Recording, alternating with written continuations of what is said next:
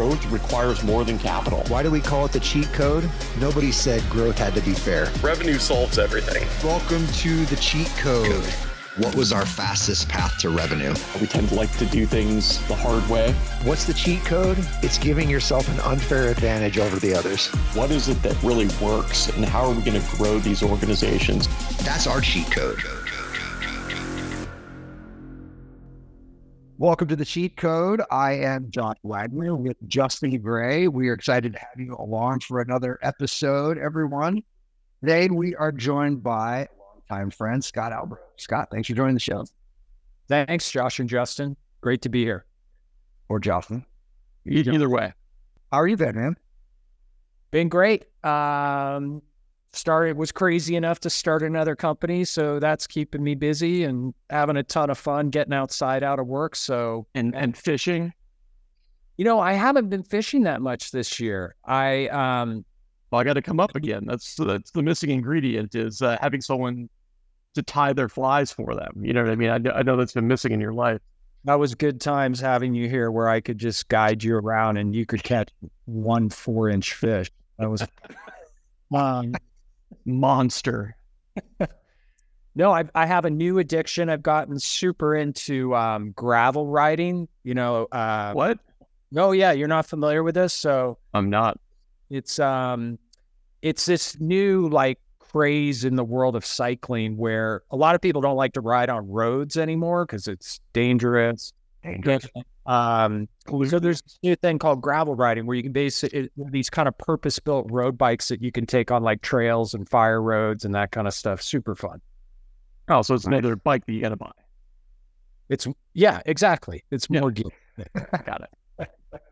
And now as each trend goes, Scott's got a bike graveyard for every cycling trend that's gone through his life. Pretty exciting stuff. Yeah. Well, Scott, we, we appreciate you joining the show. You know, on this show, as, as you know, we talk about founders and their cheat code, uh, building and scaling companies. And we thought it was super interesting when we were prepping with you talking about building a brand, because I think there's a lot of misnomers around brand and what that means, especially for early stage companies. So it'd be great if you could just kind of kick us off with what are your thoughts on and why do you call brand your, your cheat code?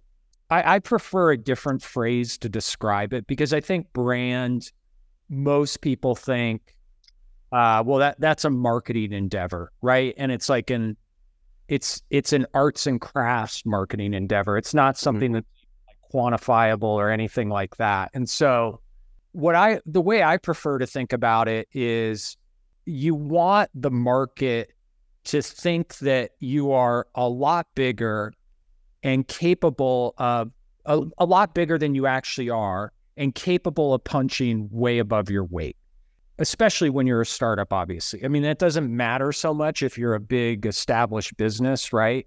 Um, then the market already perceives you that way. But when you're a startup it's really really important to get the outside world the market your customers partners uh, prospective employees etc to believe that you're bigger than you actually are.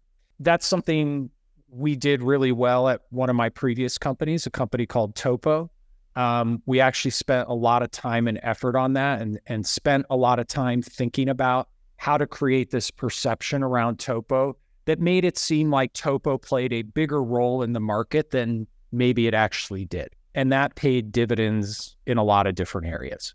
So, you know, as Josh mentioned there, like brand and like the whole arts and crafts thing that you referred to, like tends to be this like ethereal concept, which a lot of people kind of dismiss, right? Like I think we've all been through brand workshops and, you know, maybe brought in a bunch of like six and seven figure agencies to, to figure out brand. It largely like lives on the shelf. How do you how do you make that brand? Uh, first and foremost, I'd love to hear you verbalize what like Topo's brand was because as you said, like it was it was kind of front and center and permeated everything within that business. But then also, like, how do you make that actionable and something that you know can be followed and adhered to? Just you know, and obviously, you guys, you know, we're a small organization. You know, a couple of folks thinking about what you wanted to be, and then you scaled up from there. How how did you permeate that? You know, as you grew. Well, I, I think you're thinking of it the exact right way and the way we did at Topo, which is first of all, you have to understand or come to a decision on like what do you stand for as a company? And what, and more importantly than that, again, what does the outside world think that you stand for? Right. And so you, you need like these brand principles or um, foundational positioning or messaging, you know, like all the classic things you use to sort of bolster a brand. But then the second thing is you need to figure out how to manifest that brand in a really tangible material way. And and this in my opinion is where most branding exercises sort of fall down. Like it's pretty easy to agree to like, well, here's who we think we are and here are the principles and here's how we want to position ourselves in the market. And then where it gets really hard is when you actually try and make that tangible to a customer or a partner right. or whatever. And so at Topo, um, figuring out what what we wanted to stand for and how we wanted people to think about us was actually pretty easy. We were a research and advisory firm that was helping sales and marketing organizations basically grow faster is kind of like like that was our value proposition to our clients. And so we kind of described the business as like a Gartner group for sales and marketing just to help people easily understand what we did.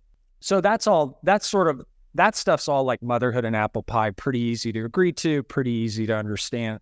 Where things got more interesting is we thought, okay, well, if we want our, our prospects and customers to think of us as like, hey, we're like this third party engine that can just help you grow faster. What's the best way to do that? And um, the best way to do that, the first thing we figured out was like, well, you have to work with companies that are already growing really fast. Right. And so we made this decision that we were going to focus on Bay Area, high growth. We call them startups, but some of them were huge companies already, you know, like Twilio and ServiceNow and, mm. and so forth. But when you looked at the companies that we worked with, you thought, wow, this company Topo, maybe they're really small, we don't know, but this company Topo is literally working with like dozens of the fastest growing companies in the world. That seems pretty interesting if you're ahead of sales or ahead of marketing and you're looking for some third party research or advisory support or to to attend an event or something like that. So so that was one thing we did to really try and manifest this idea of like, we'll help you grow faster. We just surrounded ourselves with other high growth companies. Another thing that we did is we were very well known for our events. You could come to our events and and again feel like you were surrounded just by like high growth stuff. And like an example of this is if you go to different analyst firm events, research advisory type events, whether it's Gartner, Forrester, whatever, they tend to put the analysts up on the pedestal and say, hey, come hear this analyst speak and so forth. We actually flipped that. We did have our analysts speak, but the vast majority of speakers at our events were the sales and marketing leaders from those high growth companies. And so you could come to a Topo event and you kind of almost didn't even know it was Topo, right? Like you were there listening to the head of demand gen from hot company XYZ talk about, you know, the latest marketing tactics that they were using. So that was another great way to kind of put the brand in front of customers and prospects in a really tangible way where where they could see it. There are lots more examples like that that we can get into, but but really like surround yourself with good companies is was kind of a thing that helped us like make that brand real tangible. Yeah, so I think if you take that even a step a step further on the tangibility side, because you were surrounding yourselves with these, you know, really high growth, recognizable brands, you got access to the questions they were asking. And one of the things that I noticed you all did really well, and I like to think we did fairly well at LeadMD, was you put out content, a lot of content that was basically answering the questions that the the big names were asking out there, right? And, and distribute it in, in that type of manner. Was that an intentional effort on your side or just a byproduct of having access? Yeah, I mean, I think that was core to our business model. When you look at these research advisory businesses, one of the things they all do is they they just produce research. What's interesting about you recognizing that um, we sort of had a front row seat to the questions that these companies and practitioners inside of these companies were, were asking. What's interesting about that is there's some pattern pattern recognition that took place pretty early in the days of, of Topo, which was, yeah, it was easy to see like you know uh, head of head of rev ops at company XYZ. They were interested in in you know knowing about topic whatever, right? What was more interesting is seeing this pattern emerge where we quickly realized that most of these people were asking how questions. They weren't asking like what or why questions. They were very interested in learning about how to do something specifically. And that became, that's less about the brand. That became more about like our value proposition and the value we ultimately delivered to our customers. We had this saying, which people make fun of me for now, called specificity wins, right? And that was another way of saying, hey, we're not just going to tell our customers like what works or why it works. We're not going to fly at 30,000 feet. We're going to get into the weeds and tactics and, spe- and specifics of like how to go execute on something because that's ultimately what matters to to these people, right? It's like, yeah, I can go re- if I know how to use Google or now GPT or whatever, I can go figure out what something is or why to do it. Where it gets tough is like how to go do it. And so, yeah, I mean, we had Craig on in the uh, uh, early days of the show here, and he, you know, he always brings up like the no ramen example, and you're talking about like making things like really tangible. You mentioned events, which like you guys' events were always like top shelf, like done right, and so on. But I feel like so many early stage companies, like they they don't know how important that is and what it leads to. And so they start to kind of over index on what the budget allows for, or even, you know, you mentioned customers, like having the, you know, the rigor to say, you know, we want to pursue these types of organizations and, you know, maybe turn down or not focus on like a really low hanging piece of fruit in terms of, of revenue. Like are all decisions that seem kind of small, like you could do an event at like the Holiday Inn or what have you, or you can do an event at, you know, on Sand Hill Road and, and at the Rosewood what what do you think? I'm sure there's been like a past experience and so on, but like, what what do you think allowed you to have that understanding that some of those small things really lead to like big ramifications? Like, have you seen that not work in in the past, or you know, like yeah. what what provided that focus? Yeah, I mean, I I just feel like you do need to have this long term vision and strategy, but there are also these short term decisions that you need to make as an early stage company or founder or entrepreneur that you can make in isolation.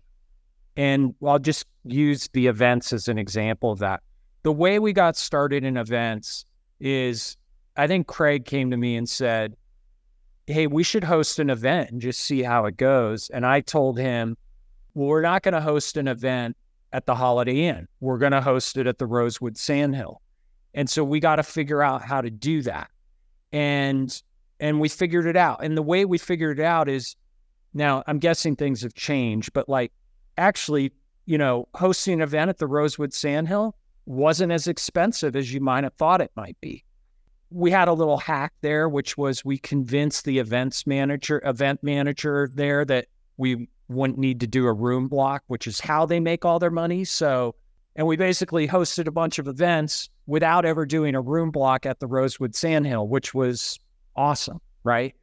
And we also came to people that we knew pretty well, like you um, and Lead MD, and basically said, Hey, we're hosting this event. Would you like to sponsor the event? And we didn't ask for a ton of money, right? Like, not a lot of money at all. But we got a little check that could kind of subsidize this nicer event.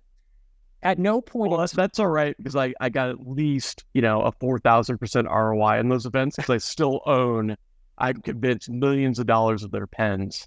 Pens. And will happily sell those online. They're the best pen literally ever. Yep. Those pens are worth thousands of dollars a piece. So at no point in time did Craig and I ever look at each other and say, how does this fit into like a bigger strategy or we we knew it would be good for the brand. We knew what we wanted the brand to be, but that particular decision was just kind of made in isolation.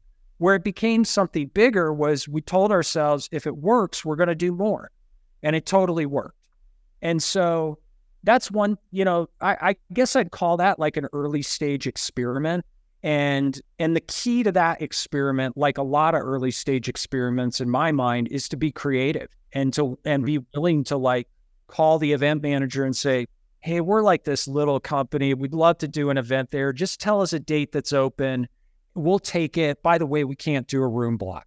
Or calling you and saying, we I think we literally told you we have no idea what's going to happen at this event but you're still going to pay us, right? And so and so being willing to get being able to get creative like that and then ultimately have a win that can scale and fit into a longer term vision that that paid big dividends for us early early at Topo.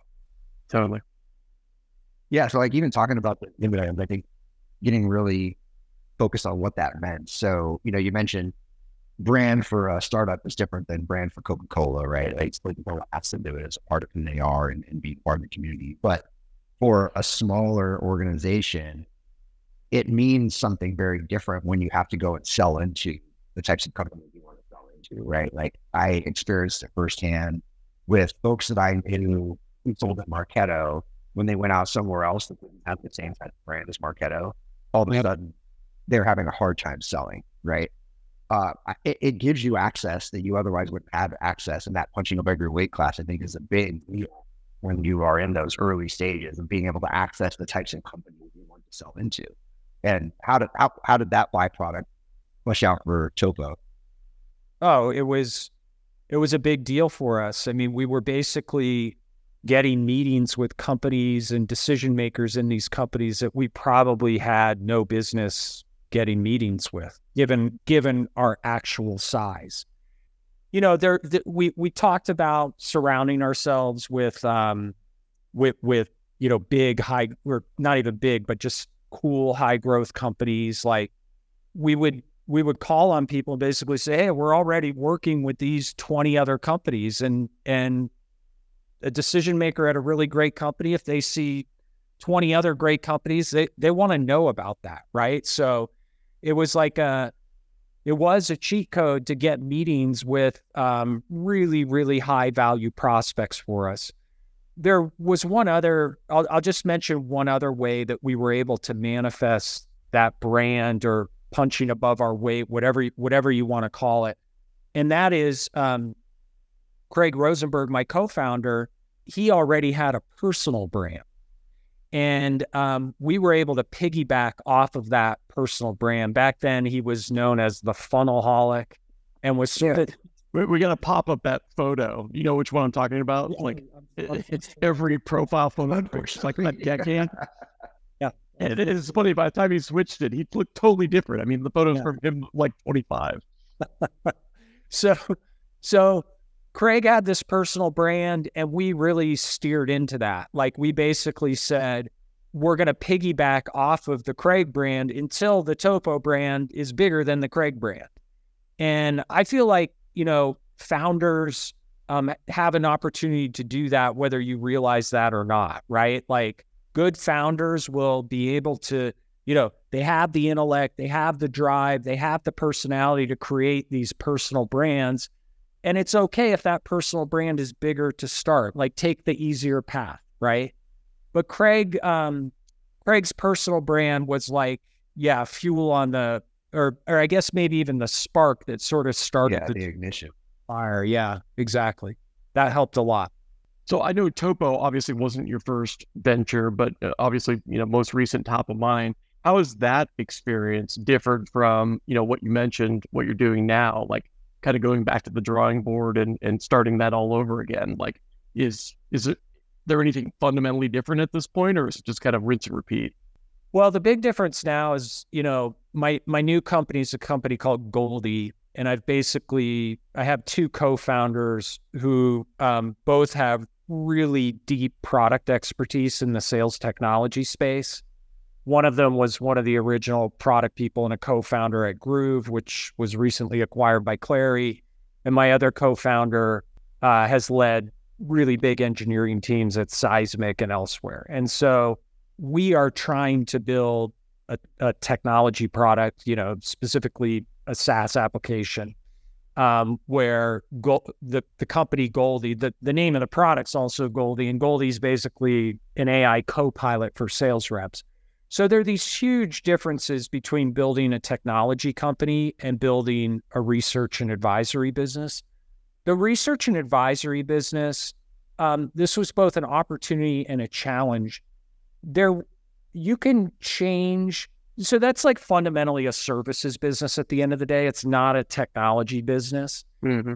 Um, changing your product roadmap in a services business, it, it was a subscription business, it was a scalable, repeatable business. But you can change your product roadmap and what's in the product like every day if you want to. You can literally wake up one morning and say, Hey, we're going to write a piece of research on this. That's the product, right? Mm-hmm. You, you don't have to lock into that you know, on January 1st at the beginning of the year. And we did a lot of that, right? In response to um, what we believed were opportunities in the market and also kind of new emerging trends that would just kind of come our way in the world of B2B sales and marketing. We would just adjust what would go into the product based on that. Tech, you can't do that, right? Like tech, you have to have a vision, you have to have a roadmap. I know people talk about lean and all, you know, and agile and all all this kind of stuff that allows you to be more nimble in the world of tech. At the end of the day, you have to put a stake in the ground and you have to go build something around that. And if you're adjusting that literally every day, it's not going to work, right? You're never going to build anything meaningful. So the amount of time that we've been spending on like laying the foundation for a good product at Goldie is really, really different than how we did it at Topo. At Topo, it was like, oh, a customer wants this. Great. We're going to go do that. In the early Mm-hmm. days, just went and did that. Can't do that in tech. Is the in the difference there is the brand. in the way we've been describing it.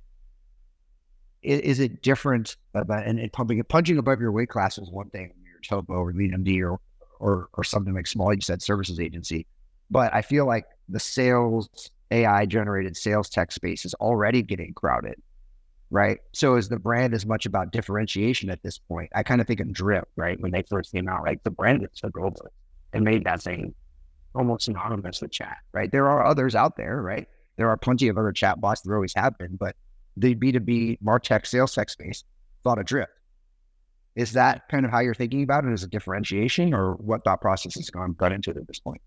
Well, we'll see if we're going to find out if we're right about this. But, but you are correct. The um, the AI space in general and in sales tech in particular, it's a crowded space. Yeah. It's um, there are a lot of startups. Obviously, in my opinion, it's overcapitalized with venture money.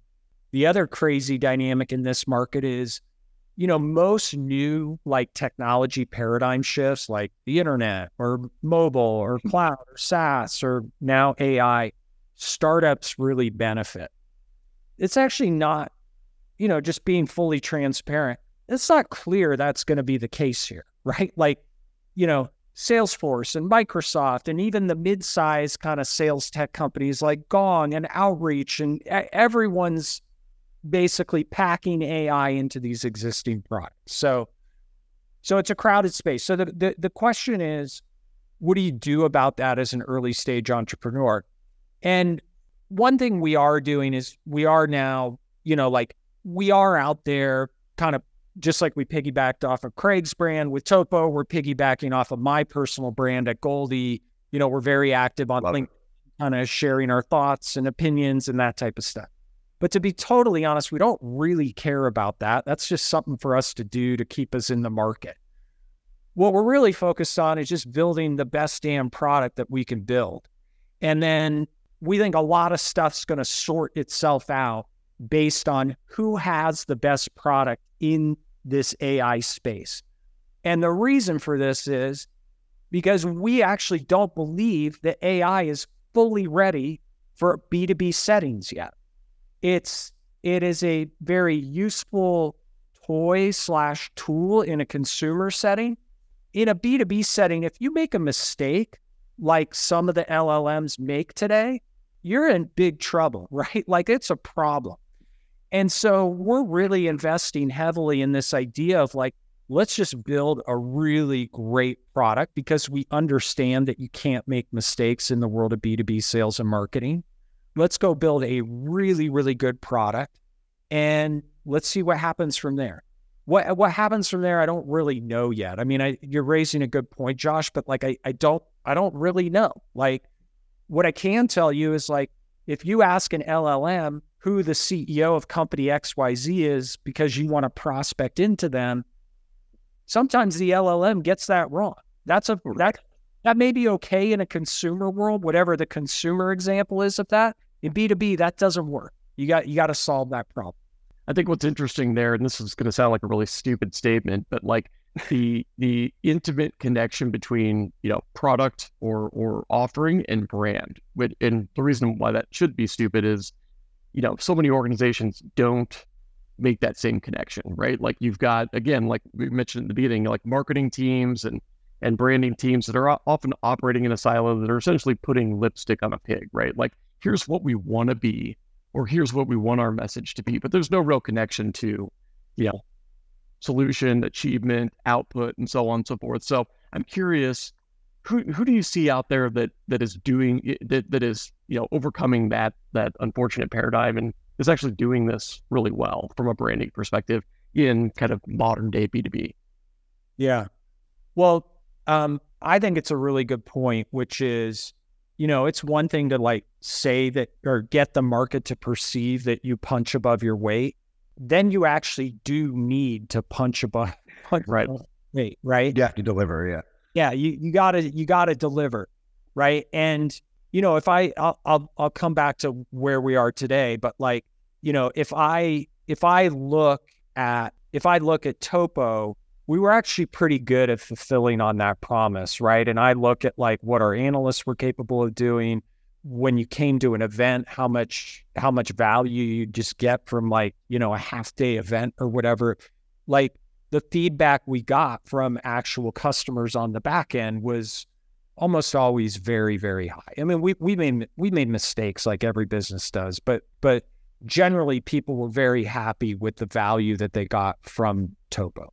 In terms of of who's doing a good job of this today, I mean, I'm not sure I have great examples in the B2B space. What I what I can tell you is that in AI, again, my opinion is no, no one like the the the AI hype beast or whatever you want to call it is like way out in front of what these tools and applications are capable of doing. Like it, it just is. And what I would call what's happening in AI right now is more kind of experimentation as opposed to, at least in B2B sales, it's more experimentation than it is like actual mission critical usage where like a mission critical business process or workflow is really really dependent upon AI to work. Like I I talk to dozens of sales organizations every week and I haven't heard anyone say, "Oh yeah, we're using AI in this mission critical business process." There's sort of labs and working groups and experiments and you know, task forces and pilots and that kind of stuff, but nothing that's like truly mission critical yet. So again, we'll see. Like the vendors need to build some really good products here to live up to the hype, and no one's done that. Yeah, we, we, we could do an entire show on on or examples of of hype driven product. I, I, I won't throw anyone under the bus specifically, but like uh, Josh, I think you were on this this um, uh, disco call a while back. But like the funny thing about AI right now is like a lot of these products are actually like in a very transparent manner using paid users to to train the model. Like we we, we were looking at a um, and I guess there's always varying degrees of that regardless in AI, but like this was like a, a customer success solution and they would serve up, you know, just plug your data in, right? Because that's easy um, and and we will display these dashboards. And if you don't find one helpful, just mute it. And then you know what I mean? That's like, geez. So yeah, yeah there's, right. there's some crazy stuff out there. Yeah, that's right. Yeah, I think AI in general is super nondescript right now, right? There is no brand that rises above the rest because it's all just AI and they think they're zoning on AI. Like it's like the person on the other side is actually supposed to know what that means. You know, it, it seems like it, it's been made accessible through some channels like ChatGPT and whatnot. But then every once in a while, you run into this actual data science. You work for like NASA or the Navy or something like that, and they've been doing real AI for 15 years, and they've got a decade of data that they're processing through these, and then they tell you about the stuff that they do, and you sit there and you think, how that's not even possible with these plugins that someone's doing to route through Chat GPT or something like that, right? It's it's it's crazy, and I, I think that's what your point around building a really good product. Some of these things aren't even products, right? They're just like widgets that were plugged into something and they slapped a, a logo on it. That's right. They're plugins, and uh, you know, by the way, I I think people are working hard on these things. It's it's just a it's a time thing, right?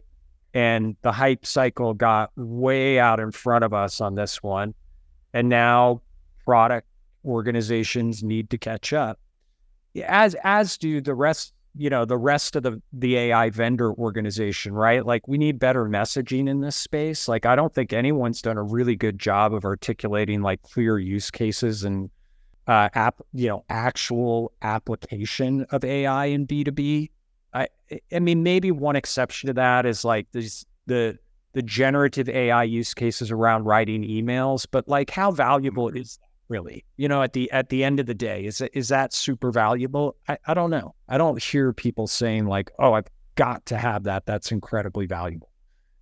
Yeah. What what did you say earlier? Specificity wins or something like that? I, I think it comes down to the the, or the the form function of what it is you're doing right? Functional ai is there a specific use case or application that this was built around i think justin and i have a pretty good example in our portfolio uh, a company called pitstop and it doesn't even describe themselves as ai However, they're using predictive analytics to pull in data from a common data source that companies have in the space and fleet fleet management, and then being able to predict what's going to happen to a vehicle in the future, right? Like it's a very specific function in use case. Like we look for these fault codes, we serve them up to you. This keeps the vehicle on the road without downtime. Here's the ROI, right? I think it's yeah, yeah, that's right Yeah, pretend it's doing all these things and it's not. It's it's very specifically saying this is what we solve by having these analytic capabilities, right? And I, I think that's what folks are looking for. AI well, that's more tangible. That's a cool example. I like that. Hey, I want to circle back to something uh, that we touched on a little bit in the beginning. So, like from a from a scalability, per- well, let's talk about the opposite of AI. Let's talk about people, which is always the you know complexity to to building and scaling businesses.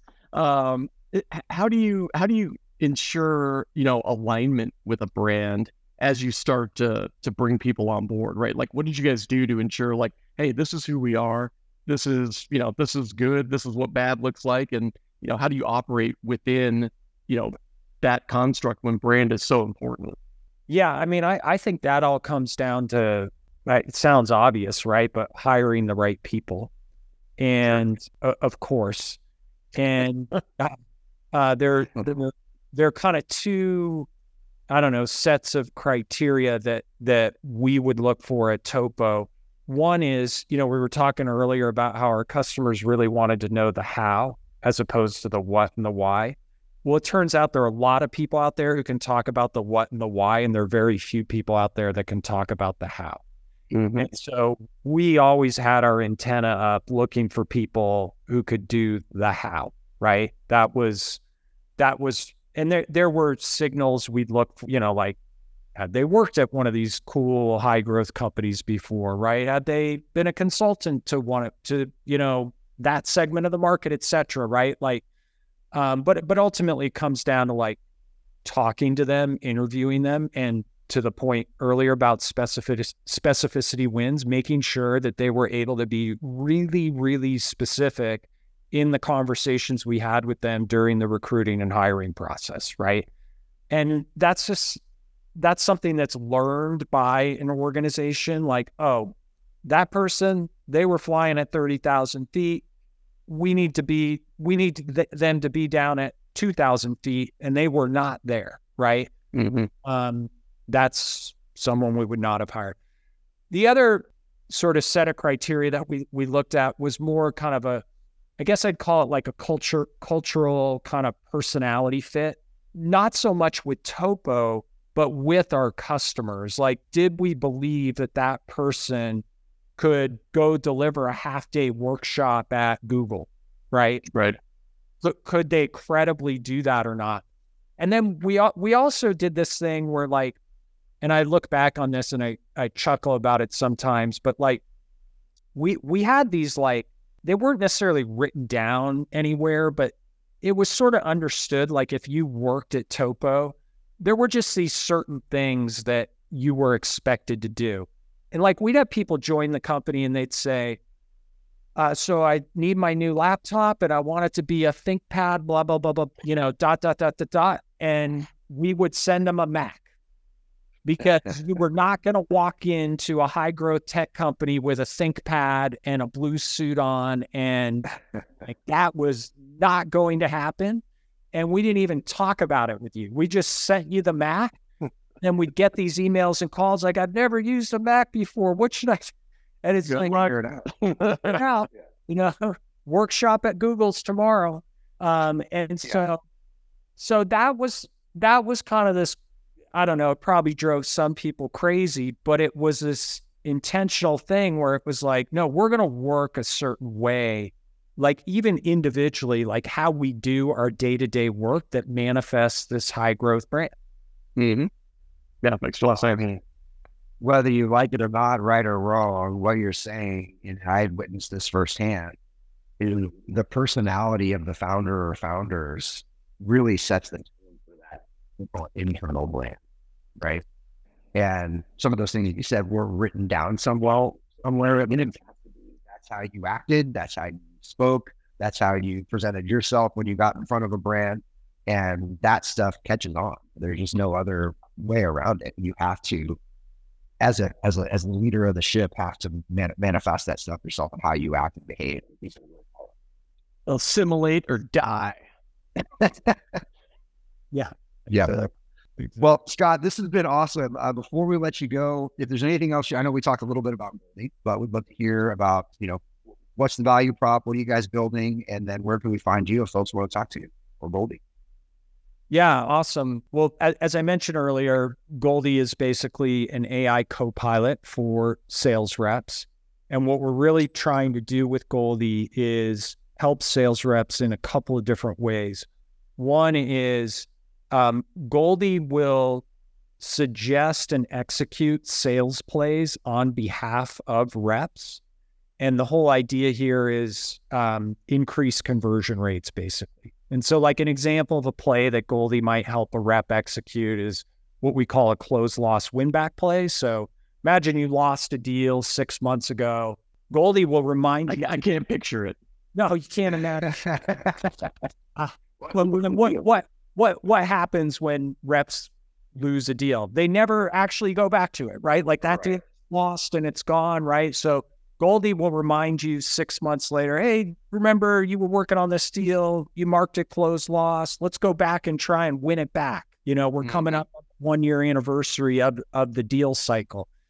And Goldie will help run a play to help help the rep run it back, win it back. And so that's a example of Goldie trying to improve conversion rates. And imagine that happening across, you know, dozens, hundreds, thousands of reps and many, many different types of plays.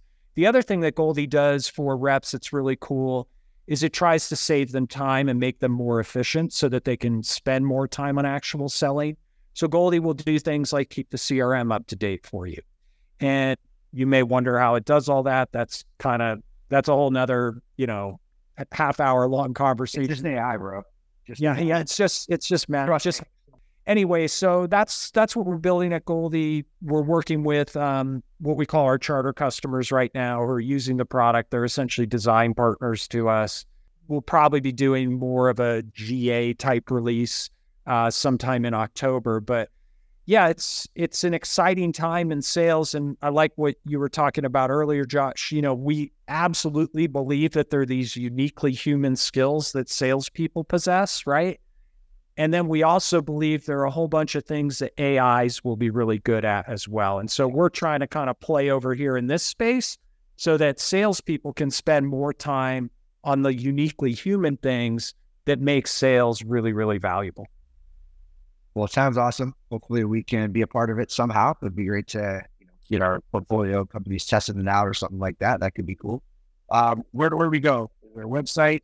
We we actually have a really crummy website, and you can go check it out at uh, Goldie.ai, and it's G O L D I E dot AI. And you know, there's some content there that explains what we're what we're building. But uh, re- really, if you want to learn more, reach out to me on LinkedIn or my emails on the website, and and just ping me. Happy to chat. All right. You know, up level your brand, have a shitty website. It's all good. Just bring- bring Yeah, it it's all coming. It all makes sense now. Yeah. All right, Scott. Well, thank you for joining the show. For those of you that like listening to us, and hopefully Scott more than us, uh, come and subscribe to us on your favorite podcast platform and write a review. That would be great. That helps us expand our reach. Until next time, this has been Cheat Code.